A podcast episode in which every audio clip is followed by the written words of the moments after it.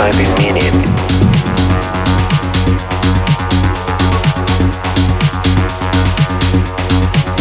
something that we don't understand.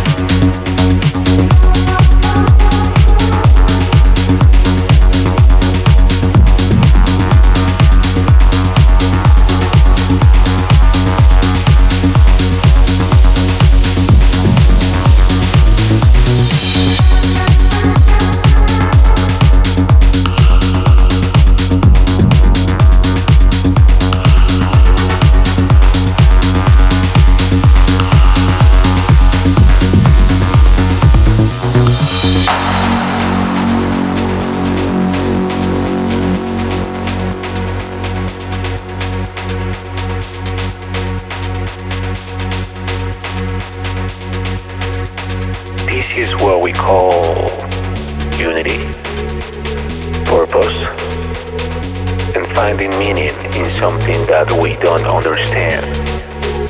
We don't need to understand. We just need to feel what we hear.